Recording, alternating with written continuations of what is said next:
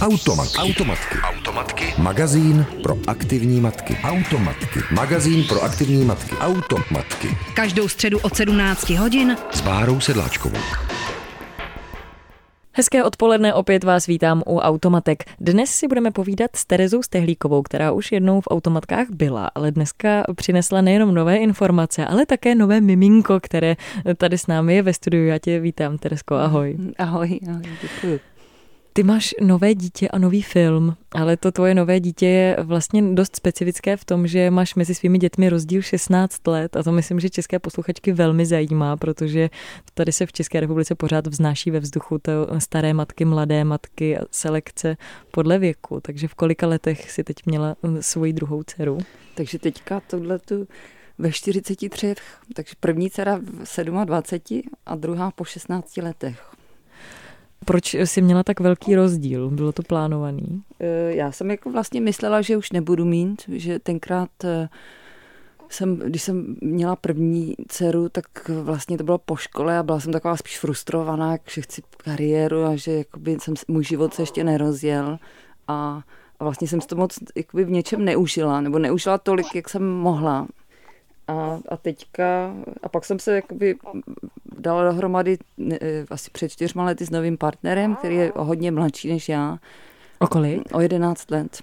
A vlastně nemá rodinu e, svojí, a takže to bylo takové rozhodnutí, jsem si říkala, když budeme spolu, tak vlastně on by pak neměl rodinu a vlastně mi to tak jako, zm, já jsem nebyla jakoby uzavřená tomu, ale už mě nenapadlo, že bych se ještě pouštila do toho mít úplně od začátku malinký dítě a vlastně se jakoby jsme se rozhodli a, a, a je to skvělý jako zatím. Si to hrozně užívám a cítím, jak je to jiný úplně. Jak vlastně si to jakoby užívám daleko víc, protože mám daleko větší jakoby uvědomění toho, jak zaprvé jak to letí strašně a vlastně si to jakoby vychutnávám víc každý ten okamžik. A i když to třeba není jednoduchý kolikrát, tak vlastně mám daleko víc trpělivosti, protože už nemám pocit, že mi něco utíká že vlastně jsem schopná skombinovat tu, tu, tu moji práci i s, i s ní. A... Měli jste nějaký problém s početím? E, ne, nebo takhle, jako měla jsem problémy, e, měla jsem pot, e, potrat, říkám mm-hmm. tomu potrat, jak spontánní, ale jako to jsem brala tak jako prostě, já jsem jakoby nechtěla se na to nějak příliš upnout, takže vlastně jsem si říkala, když to půjde, tak to půjde, když ne. A, a pak vlastně se to podařilo úplně v pohodě, jakoby bez problémů a vlastně to těhotenství bylo úplně jakoby skvělý. Žádný problémy jsem neměla, cítila jsem se výborně, jako žádný rozdíl nebyl mezi tím, jaký to bylo, když mi bylo 27. Vlastně to bylo lepší v něčem. Takhle přehodím. Je úplně malinkatá, takže dvouměsíční Klementínka. No, Ještě jednou je tady s náma, úplně krásná a malinká. Pokud se podíváte eh, potom na web, tak tam určitě bude fotka, protože si Terezu i s Klementínkou vyfotíme. V Londýně nebo v Anglii obecně se říká, že jsou ty matky starší. Dávali ti tam najevo, třeba když jsi šla rodit, že, že, si, že spadáš do kolonky stará matka, anebo se to tam vůbec neřeší? Jak musím říct, že eh, jakoby Řeší se to tam jenom tak jako statisticky, že, že by jsou určitý věci, jako že třeba po 40 letech, že se to e, pak musí vyvolat, jakoby to, ten porod. Ten porod se musí mm-hmm. vyvolat v ten, v ten termín, jako nesmí se to už přenosit Aha. ani o den. Ale e, jinak jako kolikrát oni se snad ani nepodívali, nebo se podívali pak jako na moje datum narození, že si to nikdy ani nevšimli. Mm-hmm. Takže to bylo jako, neměla jsem z toho vůbec pocit nějakého, jak, jako uh, diskriminace nebo tak, ale a kromě toho je tam docela hodně lidí v této situaci, myslím, jakož to je docela, není to neobvyklý mít dítě takhle po 40, takže Potkala jsi tam hodně rodiček, takhle teda i třeba, co byli s tebou v porodnici, nebo jak to tam fungovalo? Viděla jsi tam vůbec nějaký ženy? Byla jsi třeba s někým na pokoji? Uh, jo, jako byla jsem tam se třema, ale ani nějak, jako, tam jsou takový ty koje, takže uh-huh. vlastně jsme se ani nebavili moc. A jaký byl porod? A porod, tak jako musím říct, že já jsem se rozhodla pro císařský řez, protože uh, jsem měla jako můj první zážitek, že i když to bylo 16 let, tak jsem to nezapomněla. Nebylo to tenkrát, jako, bylo to těžký a dlouhý porod a, a vlastně jako hlavní problém byl, že byl jako špatně eh, ta ne, v té nemocnici jako strašně špatně to, to zorganizovali. Jako mě, neměla jsem pocit, že bych tam jakoby důvěřovala jim a, mm. a vlastně jsem to chtěla mít daleko víc jakoby pod kontrolou, pokud to šlo. Takže jsem se rozhodla, snažili se mě z toho jakoby o, o, samozřejmě jako vymluvit mi to, ale já jsem si zatím stála a on, zrovna v tu dobu bylo v novinách um, Eh, vlastně jako, že skandál, že, že ty doktoři se snaží to některým ženským rozmluvit a že vlastně lidi by měli mít právo na to, když chtějí mít ten císařský řez, takže můžou. Takže vlastně pak, jako to, pak mi to nechali bez problémů. A, a vlastně ten porod jako v tomhle byl strašně pozitivní. Vlastně. No, přišlo ti to pozitivní, to je zajímavý. Takže no. hodnotíš císařský řez pozitivně? Jo, pro mě byl daleko pozitivnější než ten normální porod a vlastně i to, jak se říká, že přirozený porod, že je jako, um, jak se říká český bonding. Mm, že si musíš přivinout to dítě potom k sobě, nebo no, že projde cestami, přesně, přivinout ho přesně. k sobě, máš ho u sebe hned po tom porodu. Mhm. Takže tohle vlastně pro mě bonding nebo bylo jakoby lepší při tom císařském řezu, protože jsem byla víc odpočinutá a vlastně oni mi hned dali. Takže jsi měla jenom lokální umrtvení břicha. Ano. Mhm. Neměla si celkovou narkózu. Neměla, neměla, když jsem jako všechno sledovala a pak jako vlastně, když ji vyndavali, tak ji sudali tu oponu, jakoby, takže jsem už viděla, jak ji vyndavali mm-hmm. A hned mi dali uh, jakoby na hrudník a, a vlastně to bylo daleko, daleko jsem byla, jakoby, daleko jsem si toho všeho byla víc vědomá a vlastně jakoby, když se narodila moje první dcera, tak po 40 hodinovém porodu eh, mi dali, já jsem vlastně ji nechtěla vůbec na sobě, protože mě všechno bolelo a tohle bylo daleko pozitivnější celý. Automatky. Automat. Automatky. Automatky. Tolerujeme, akceptujeme, diskutujeme, neodsuzujeme. V automatkách si dnes povídáme s Terezou Stehlíkovou, eh, uměl, vizuální umělkyní, která učí na vysoké škole v Londýně a žije vlastně už, jak dlouho žiješ v Londýně? Eh, bude to 28 let. 28 let.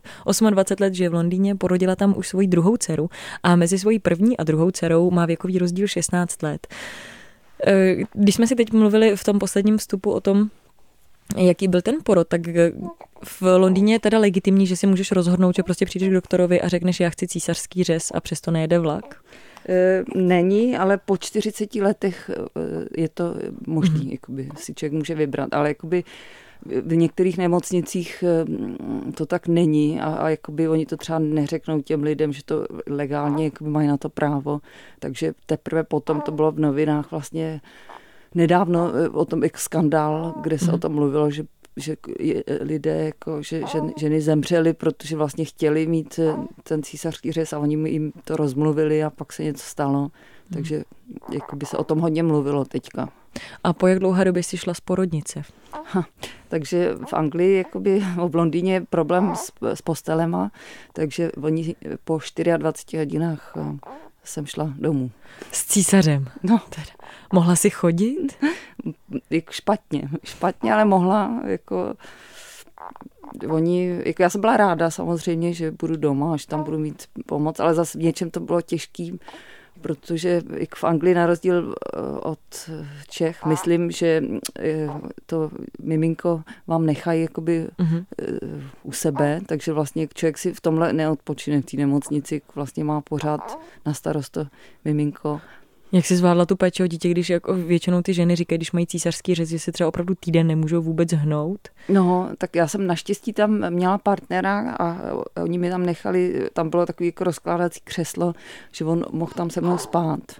Takže vlastně jakoby, on, on mi strašně pomohl celou dobu u toho, všechno je musel podávat. Takže jako ta bolest samozřejmě, jako to se možná i podcenila, protože jako, sice jsem chodila hned druhý den, ale jakoby, že něco zvedat, otáčet se bolelo, bolelo, takže takhle mi pomáhal a prvních 14 dní takhle jsem, bych to sama nezvládla, jako to určitě ne. A tvůj partner, eh, i přesto, že žijete v Londýně, je francouz.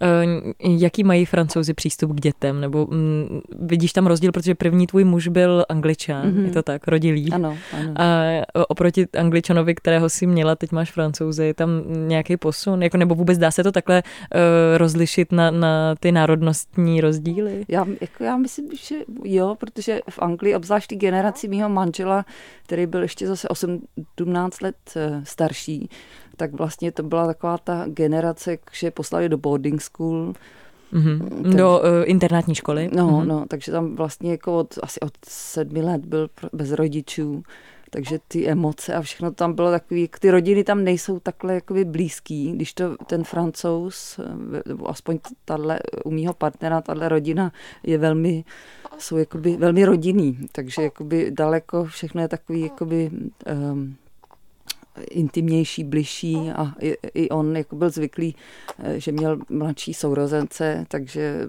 je zvyklý přebalovat plínky a takže vlastně těch, v těch prvních 14 dnech on vlastně ji přebaloval, jako já jsem ji přebalila jednou jenom asi a on to všechno měl na starost.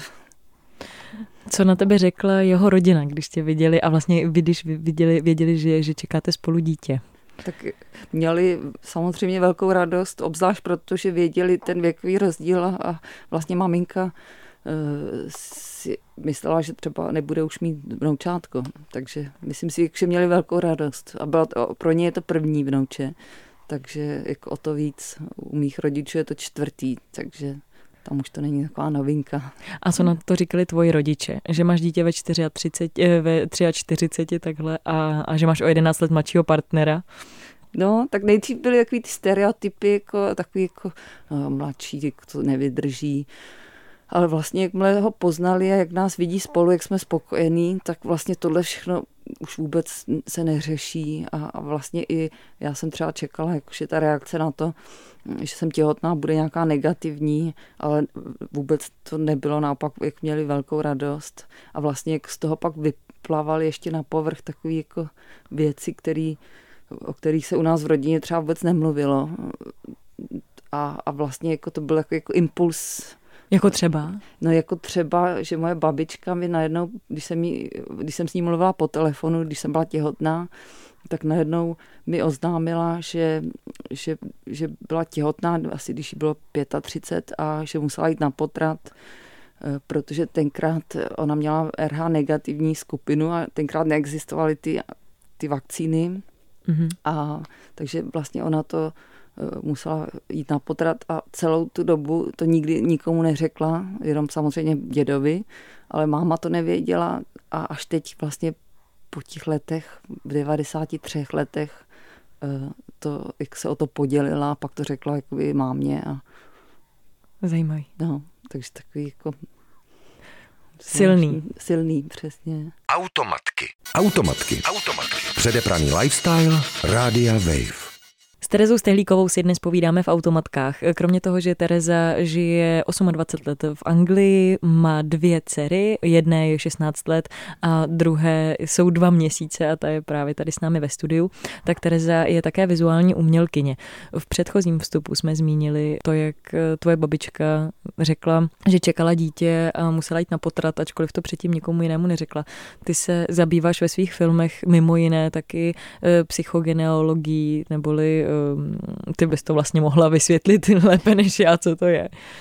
No, takže to je jakoby eh, dědění určitých eh, pozitivních nebo negativních ehm, vzpomínek, třeba trauma i jakoby přes generace a, a taková ta myšlenka s tím je spojená, že se to musí že jakoby, eh, aby se to nedědilo dál, pokud se jedná o trauma, že se to musí jakoby pročistit a pak, pak už se to nepředá.